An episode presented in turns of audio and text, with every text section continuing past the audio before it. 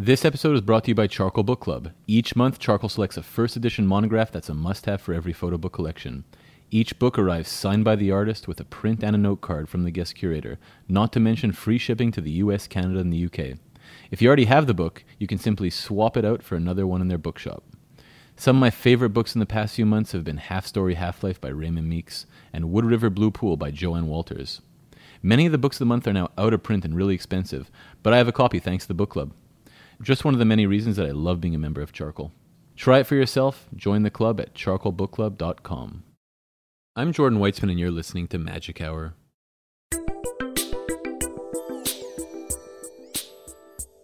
There's so much soul in Mark McKnight's dark, complex, surrealist, psychological photographs, whether he's photographing the bodies of men he's attracted to, still lives or landscapes, all of which have a distinct relationship to one another. Just last week, Mark was awarded the very prestigious Aperture Portfolio Prize. I encourage you to go read Brendan Embser's write-up because he really hits the nail on the head with Mark's work. Embser says, Mark McKnight is a modern-day modernist. His black and white photographs of skin and sand, brick and tar, with their rich tones and sparkling light, are redolent of twentieth century masterworks. Those pictures by men like Edward Weston, who cast the world in silver gelatin.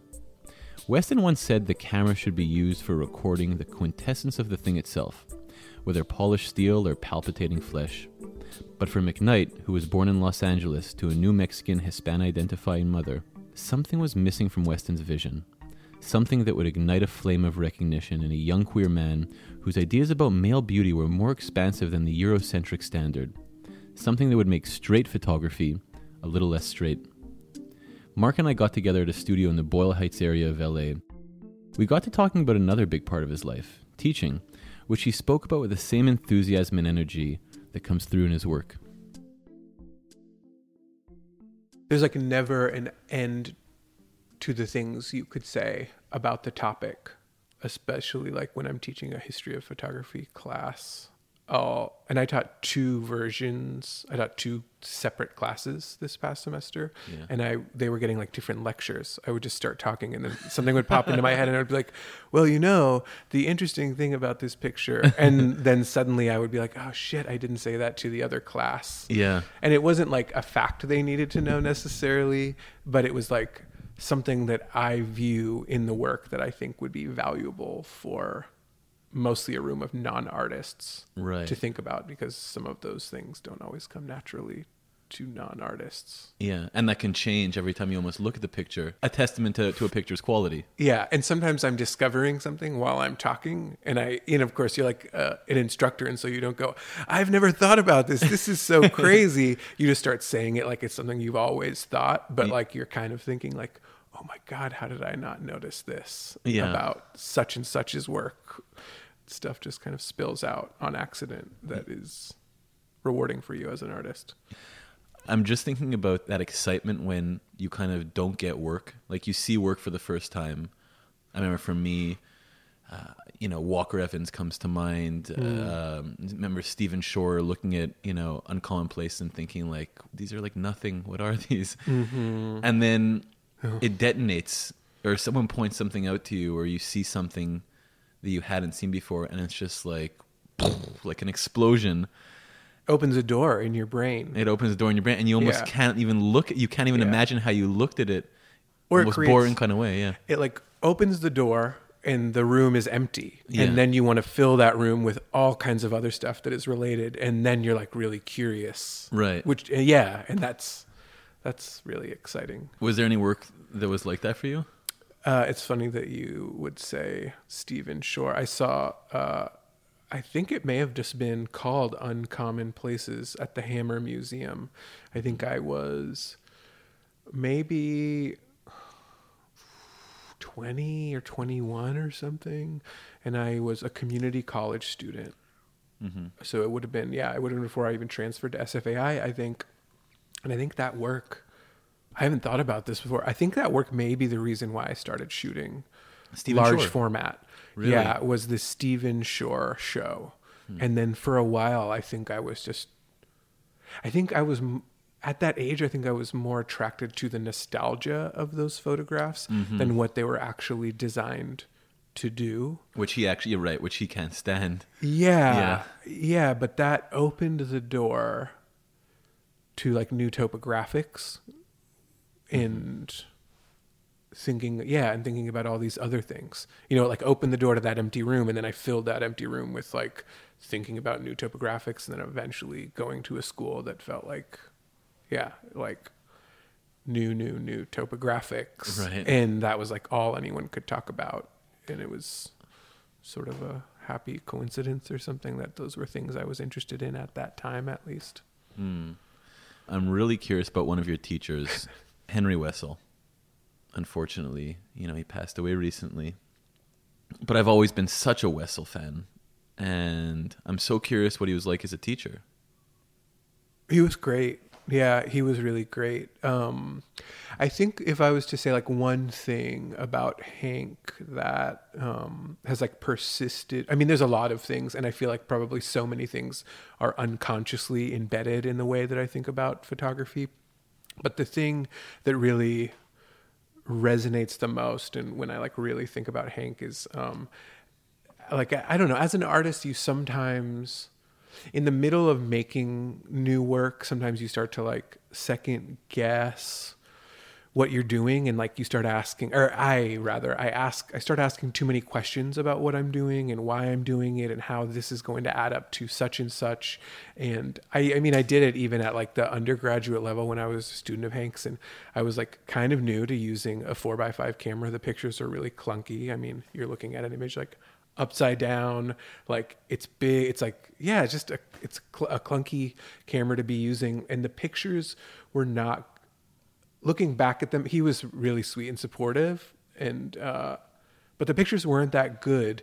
But he identified that I was looking at interesting things, and he just said, you're looking at all the right things, just keep making the pictures, make enough pictures, and and eventually the pictures will tell you what they're about and what you're doing. And that was just like an those things were really liberating when I was like afraid that I wasn't doing anything, that I was just mm-hmm. taking pictures. And even now, sometimes when I'm making work, yeah, I just, I find that I think about Hank, and then I think about just like trusting the process mm-hmm. of making the pictures, and trusting that like, yeah, I'm looking at the right things, and mm-hmm. that I might not be consciously aware of what I'm doing, but that the pictures are going to tell me eventually if I just keep making them, which is a really good way of, for me, it's, it's a really good way of making work. And I find like with younger artists that I know, sometimes they are really, um, they seem really like prematurely stifled. And I, it's something I like passing along to people, that mm-hmm. like Hank Wessel nugget, because yeah, it kind of saved me in a lot of ways. Well, it seems to me that that advice kind of epitomizes the thing that, that I find myself most interested in photography, which is, which, which has to do with the, the manifestation of the unconscious. And this is something that is, it's like, it is so hard to tangibly grasp, and it's so hard. And I think it's why so many people get stifled, is because you can't really put a finger on it. But there is this thing that happens, and I'm curious how you feel about this. There is this thing that happens when, and it happens within all the arts, whether you pick up a paintbrush or a pencil or a camera. Sure. Where if you just do something in a very, very kind of playful way, things will come out that you could never have ha- have anticipated. There was this kind of belief that the whole Winogrand, Papa George, seventies street photographers believed that the world is always a lot more interesting than your mind. And there's something kind of to that, but to me, it's almost like it's half correct, that that, that saying. Agreed. I, yeah. Because no matter where you are, whether, whether you're in your studio or whether you're out in the world, it's this relationship between you and the thing you're dealing with that's going to bring something interesting out. Yeah, I, absolutely. But also edit, like editing, that is your mind making dis- very specific decisions. Mm-hmm. You know what I mean? Like, it's not like Winogrand or Friedlander was making one picture and that was the one that ended up on the wall. Like, right. Uh, yeah, I'm always skeptical of that. Like, I don't, that sort of, I don't have any agency here attitude. Like, I just went into the world and made the pictures. Mm-hmm. I, I'm way, I'm, yeah, I'm way more attracted to some of the things you were bringing up about the unconscious. And I feel like something I'm interested in is seeing the unconscious made manifest in a photograph.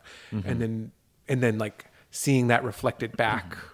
somehow in a, in a picture that I've made. Like, it's telling me something that I already knew, but I didn't know that I knew it. And it's important for me to know, or some, does that, that sounds ridiculous. No, I mean, I, to, to me, it makes complete sense. I, and those are the pictures that I really love. Like my, one of my favorite pictures ever, it's this Jacob Riis picture.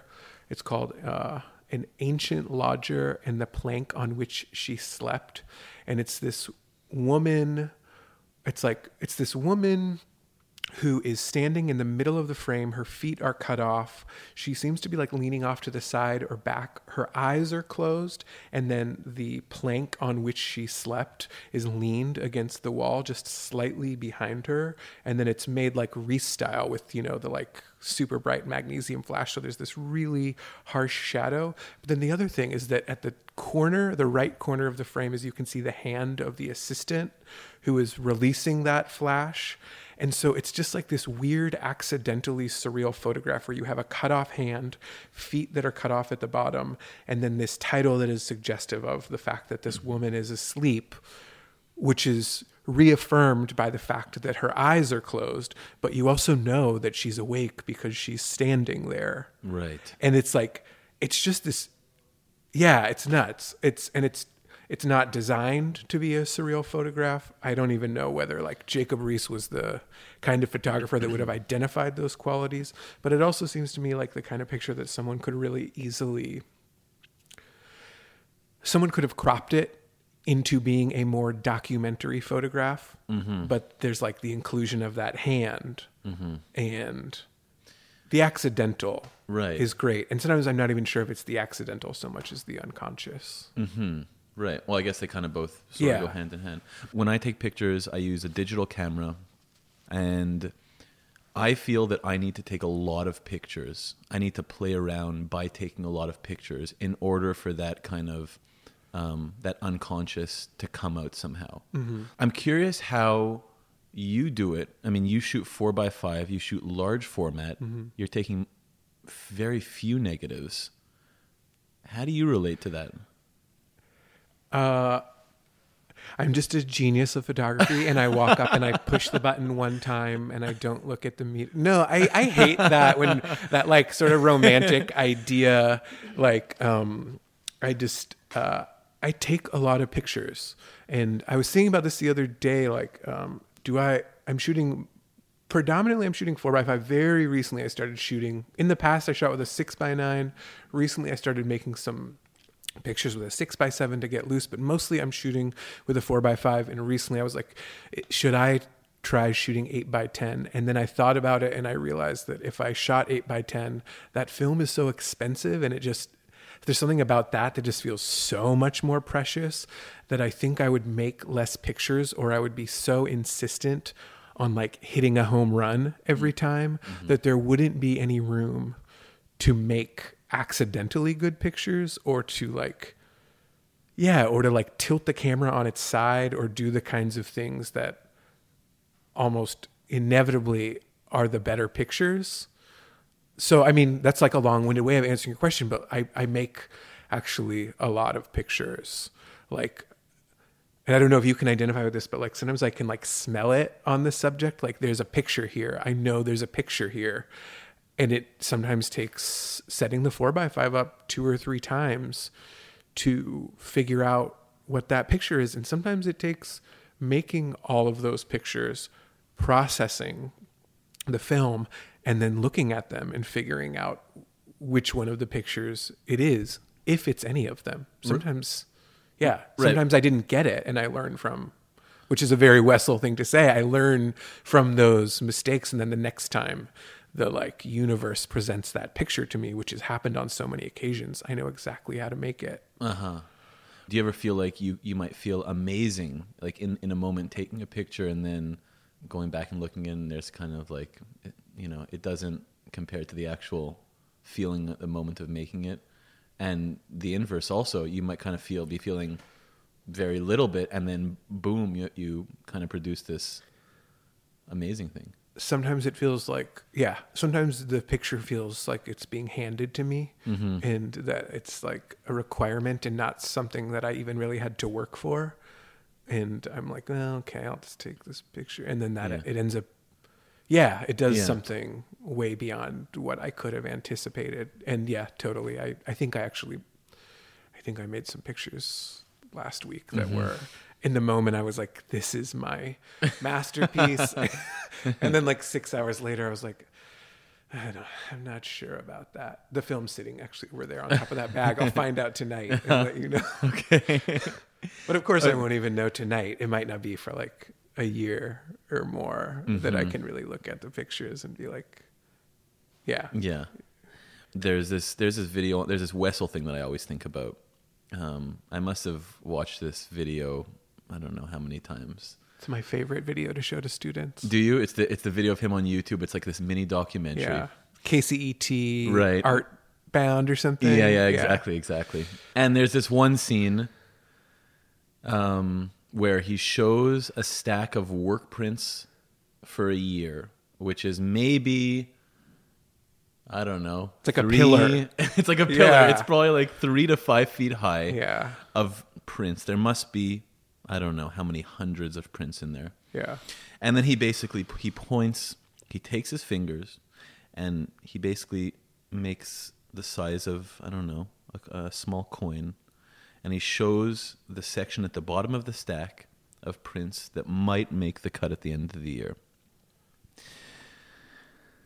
And to me, that's one of the most inspiring things.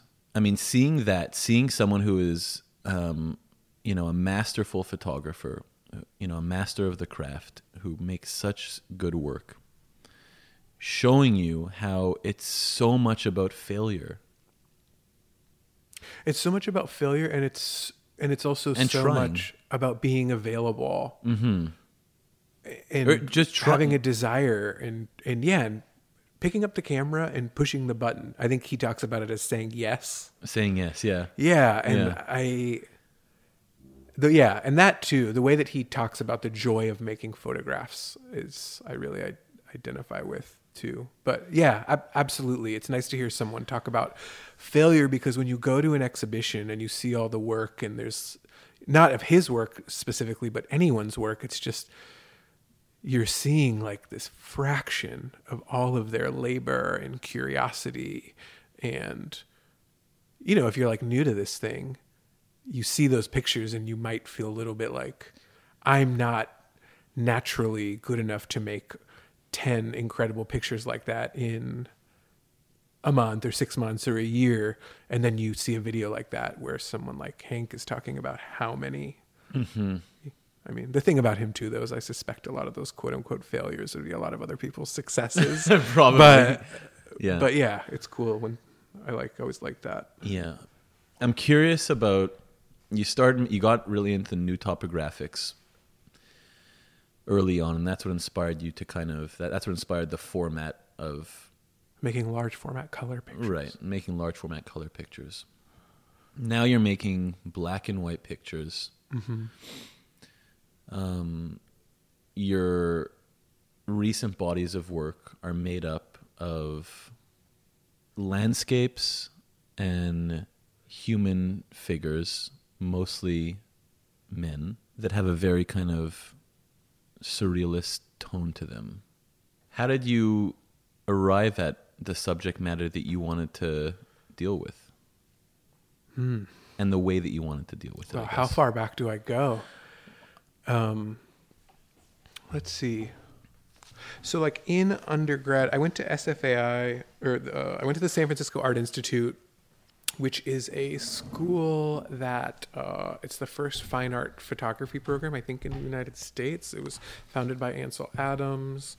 Um, it was uh, early faculty. It was like Weston, Minor White, mm-hmm. really kind of F sixty-four-y. So straight, straight, quote unquote, straight photography. Right. Um, I think that um, that early interest later manifested in this thing I said, which is like new, new, new topographic, still kind of quote unquote straight photography, except um, a little bit more like neutral or detached in appearance. So that's sort of like early education stuff. Um, then, um, the other, I mean, I don't even, I haven't even figured out how to talk about this yet, really. So I should also say I'm in this crit group. I'm, it's like, I'm the next round, and I've started to think about, um, my personal history in relation to my practice. And that has opened up all these avenues in which to think. And I, more recently,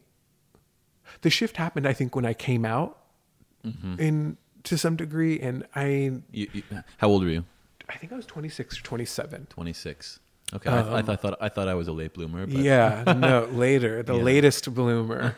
um, so the thing I've been thinking about in relation to this deep dive, this question I've been asking myself, is uh, was making str- quote unquote straight photographs, mm-hmm. these sort of uh, detached masculine views of the landscape.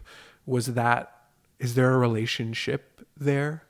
Um, like today, I, I I appreciate the things I've learned from New Topographics, but I I'm not a person in the world who can afford to be um, detached or neutral um, or ambivalent, like st- sterile picture making. I that's not my experience or identity. Like that's not a, that's a privilege. Making those pictures is a privilege. When you're referring to those pictures, you're referring to white heterosexual men, right?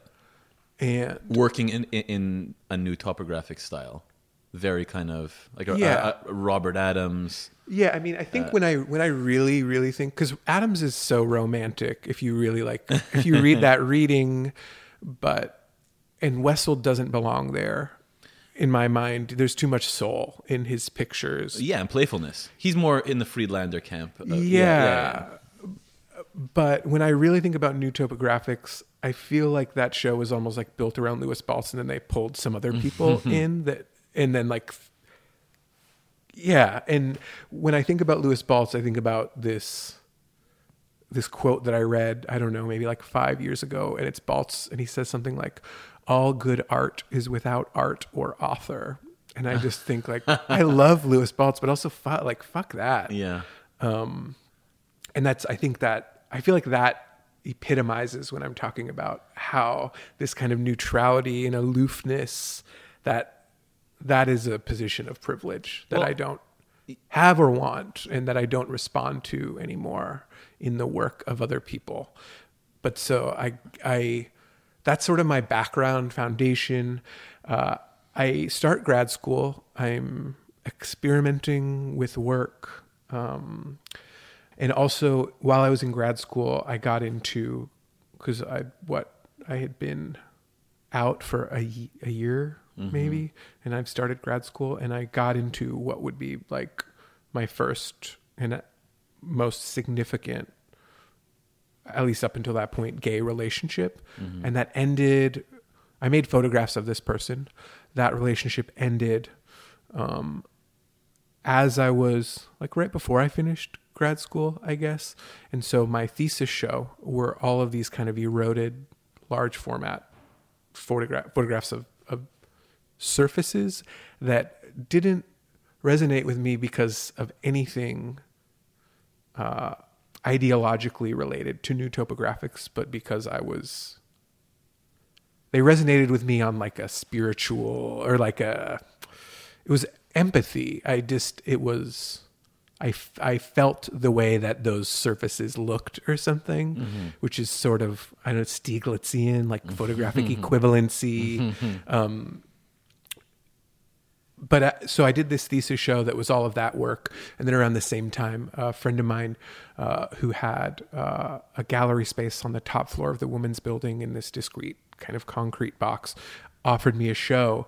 it's like, it was only enough room for like one or two people to be inside this space. It felt really intimate, but also the surface of this discrete concrete vault on the top floor felt sort of akin to the surfaces I was photographing that I was presenting in this thesis show. And I decided to use this structure as the armature in which to hang these photographs of this person that I was just heartbroken about. That was the moment where I think I really, I really re- realized I wanted to conflate architectural surface, landscape, and body. Mm-hmm. And so the, I think, and the project since then, so for, I don't know, three years now, has been that, this sort of um, more significant interest in the poetic and less so, yeah, making exhibitions of work that feel impenetrable or something.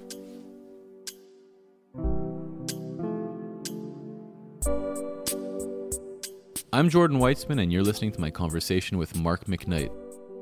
To see more of Mark's work, follow us on Instagram at Magic Hour Podcast. This episode is kindly sponsored by Lightwork, a nonprofit that has been supporting artists working in photography since nineteen seventy-three. Lightwork hosts a world-renowned residency program and exhibitions, offers a community lab facility that's open to the public, and publishes Contact Sheet, one of the longest-running photography journals in the world. As a very special deal for listeners, take ten percent off Contact Sheet subscriptions, signed books and prints from the Lightwork shop when you use the code MAGICHOUR at checkout. Subscriptions are just forty dollars. Limited edition prints start at three hundred dollars with works by Jason Fulford, Zanelli Mahaly, Raymond Meeks, and many more. Support a great cause and begin or renew your subscription today at www.lightwork.org slash shop.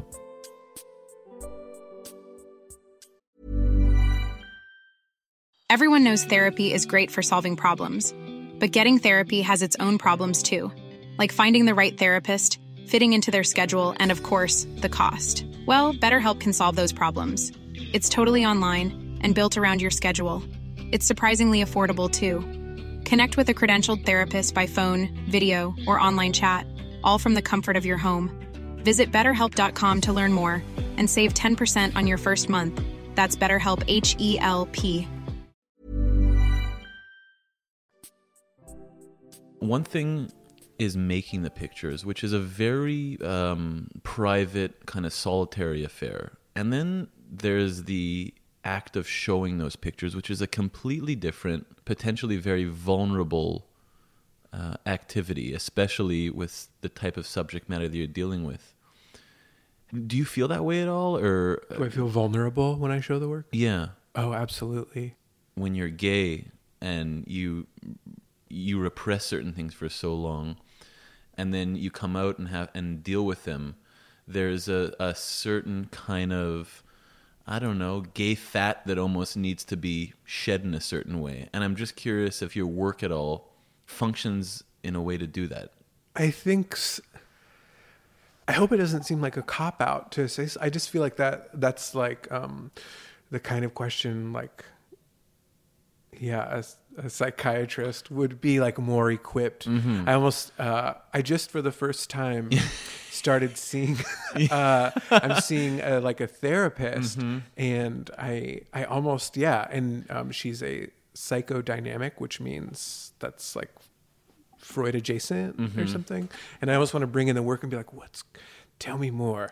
Um, and maybe yeah. I'll get to that point. I, I And to the, this other thing we've discussed, like about the unconscious, I, f- I feel like my work continues to reveal more and mm-hmm. more to me the more time I spend with it. Mm-hmm. And the older I get, I feel like I'm actually of two minds. And there's a part of me that like doesn't want to betray the unconscious part of me and start saying that I know what my work is about. Because who am I to say what my work is about? Right. In some ways, but like as stupid and ridiculous as that sounds, but also um, I'm like looking at two pictures right now, and there's uh, a figure falling into a black abyssal shadow that they are casting, and you can't see their face. So they are staring into a kind of nothingness or a reflection or a shadow version of themselves. Uh, it, it, it was shot intentionally so as to look almost as if they were doing a kind of like ballet-esque kind of pirouette, in spite of the fact that they are larger in size. Um, I know that feels queer to me, mm-hmm. but I I couldn't exactly like I couldn't exactly lay out exactly why that is and how it's related to my speci- the specificity of my experiences. But I think it's I think it's undeniable. Mm-hmm. Does that, is that fair? Does that yeah, sound like a cop-out? No, no, not at all. I'm just, I, I guess I really just do have a fascination, well, with psychology in general. Yeah. But, but, but just talking about the, the the manifestation of the unconscious and just psychological reads into work. And then not only that, even just personal experience, like how you feel in relation to the work that you're both making and showing. I mean, I guess that's the, that's kind of what I was just getting at. I think I have a desire to make pictures that are claustrophobic. There's never a horizon. Mm. Um, I want to use four by five cameras to have a lot of detail, but also I like to kind of break the rules of how you use a four by five and shoot like up or down mm-hmm. in order to make the world feel like it's kind of folding in on itself. And I mean, I, so you don't that's believe certainly in? How I felt yeah. grow like, not only growing up, but into my mid-twenties, you know, like, ca- you know, you're carrying a secret. You do feel folded in on yourself. And you, I mean, I'm trying to think of the last time I made a picture where you could see someone's face. It's like the subjects are hidden from us as much as I was hidden from me. Mm-hmm. Um, and I think that, I think that I feel like that's almost really direct in a lot of ways, like in a way that I'm like not super, I'm like, wow, is it that easy to unpack this work? Um, but I think I'm okay with that too. Yeah. Yeah. I mean, it's as much, it's, a, it's as much about, I think a lot of the pictures are as much about that as they are about like the body and my body and the kinds of men I'm frequently attracted to. And thinking about entropy, there's like, yeah. And I'm, a part of me again is like,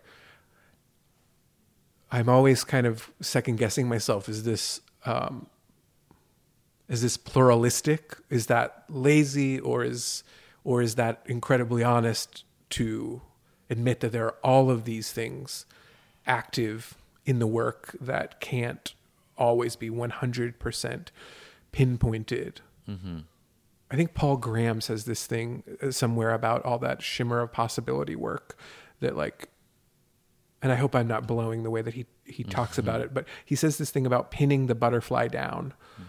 And I don't, I, that's not something I'm looking for. I don't want to like pin the butterfly down. It's, I'm really interested in poetry and in the poetic, which is to say talking around a subject instead of pointing directly at it. And the, I think the worst thing in some ways that I could do is to say my work is just very specifically about this one thing, because like A, that would be disingenuous, but also B, I don't think it would be rewarding for anyone to walk into a show mm-hmm. and be told what the, you know, like you don't ask a poet what they meant by the metaphor. You have the metaphor and you do with it whatever you want to do, mm-hmm. I guess. Yeah. At the beginning, or I guess it would have been what, in February of two thousand eighteen? Mm-hmm. Uh, so almost a year ago, I did this show. I think I sent you a poster for yeah. the If Water Forgets How to Play Mirror. I love that poster. And one of the sides of the poster is Eric, and yeah. he's like leaning back in this river in upstate New York. And he's like taking his shirt off and he's just covered in body hair and he's pissing into this like endless st- stream. Yeah. And that photograph is, um, it, I think the photograph, there's something jubilant about it t- to me, or at least that's what I was interested in conveying, but also it's really erotic. And that felt, I mean, I felt like, I felt like I was really revealing something mm-hmm. uh, like about my,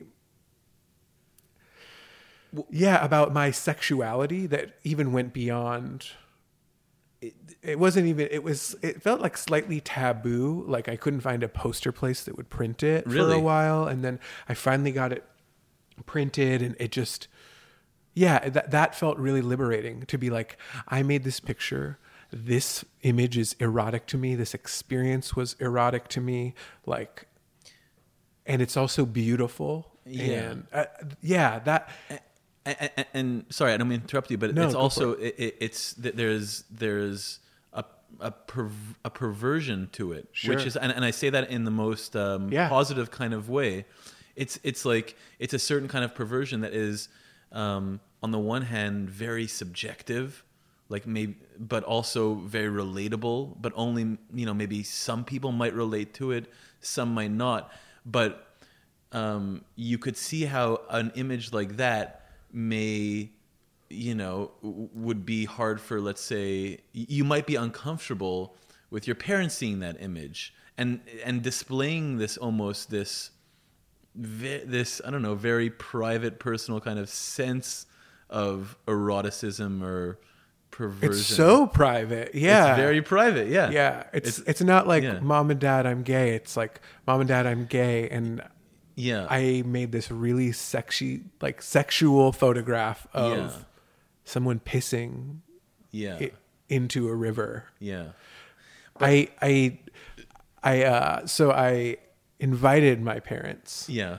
To the show. Uh-huh. They didn't go to the opening, and I did forewarn them. Uh, I was just like, there's a lot of nudity and it gets kind of sexy.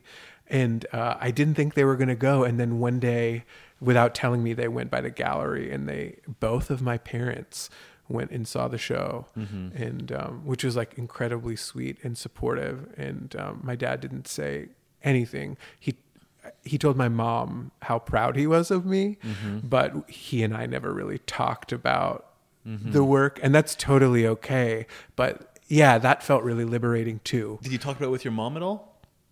Yeah, she, I mean, she said it was beautiful. Yeah, but she, she didn't, we didn't talk about like mm-hmm. water sports or like, you know what I mean? It was just like, I think that she probably put two and two together. Yeah.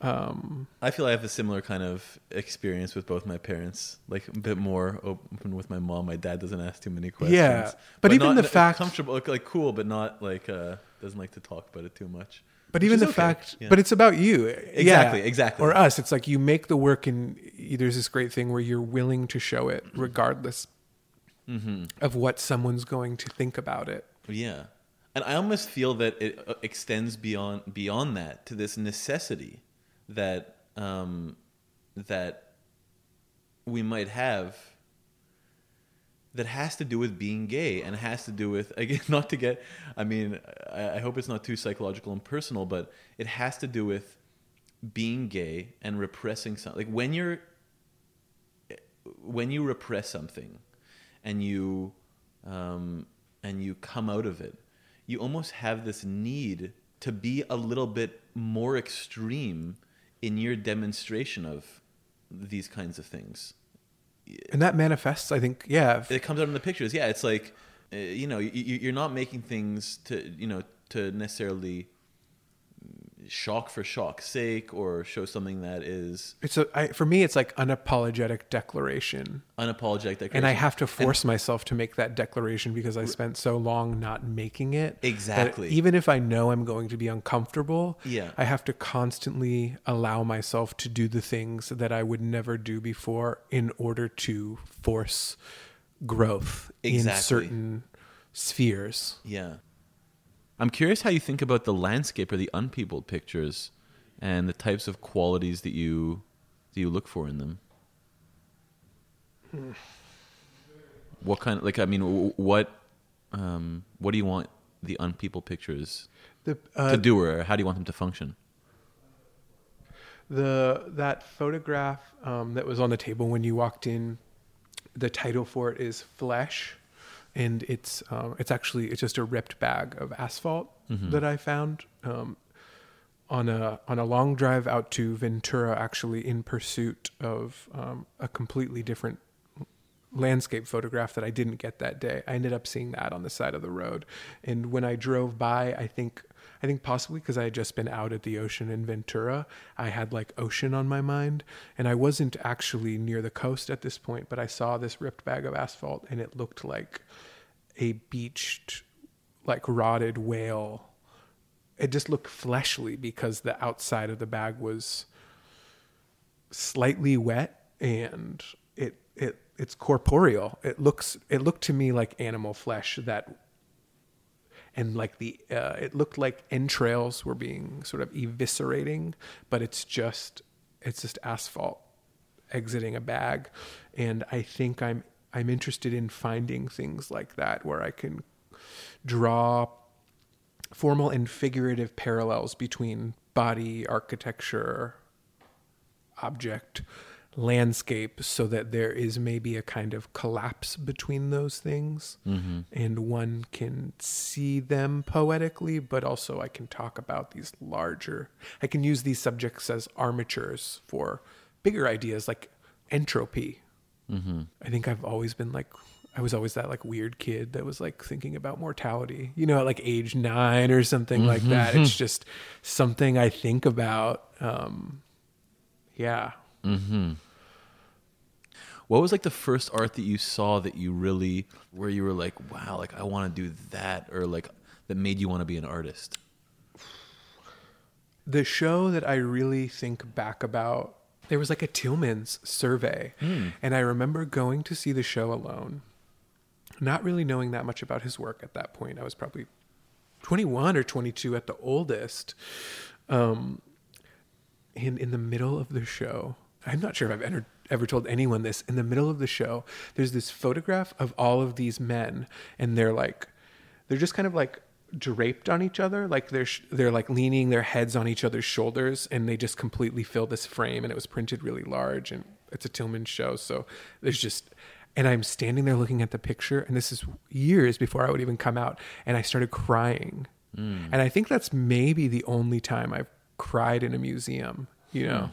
And I think that show actually made a really big impact on me in ways that I don't, I don't even think were conscious until maybe more hmm. years later. It's amazing when those things kind of, when those things happen. Yeah. Yeah. And, and I don't think it's so I, visceral, like, uh, yeah. And I don't even think I could identify why I was I think I was just so overwhelmed. Now it's so easy to see why I was overwhelmed, mm-hmm. you know, and like why that was so beautiful. Mm-hmm. Yeah. H- how do you, um, are the people you photograph, who, who are the people that you photograph? Boyfriend, close friends, people that were comfortable in front of the camera and fit the sort of like archetype I'm frequently looking for, which is bodies that are not dissimilar from mine, mm-hmm. I think. And in that way, I think the pictures are like these proxies. And I'm concerned this is going to sound so narcissistic. It's, but it's like the type of body I'm attracted to frequently, but also these bodies resemble my own. Mm-hmm. When that happens, and it's someone that's comfortable kind of like being photographed, especially if they're willing to like be photographed in the nude, um, yeah, that's, I guess, what I'm looking for. But yeah, mostly friends. Mm-hmm. Well, the act of it is a pretty intimate one. It's re- there's a lot of trust involved in that. Oh yeah, yeah. I, I I've never taken my clothes off for for those people who have thought this before. The pictures are never of me. Mm-hmm. Yeah. Hmm. If anyone out there's listening, it's not me. Um, but sometimes when I'm printing in the darkroom, a stranger will be like, "Is that you?" And I'm like, "No, it's not me." But I love that there's a there's that confusion, because that is sort of the point. Mm. Thanks so much for having me here. I mean, it's been a really uh, great pleasure talking. Thank you. Thanks for having me. That was my conversation with Mark McKnight that we recorded in L A. This episode is produced by me, Jordan Weitzman, and was edited by Crystal Duhaime. Music on this episode by Adam Feingold. To find out more about the show, visit us at magic hour podcast dot org and follow us on Instagram at magic hour podcast. Thanks for tuning in, and see you next time.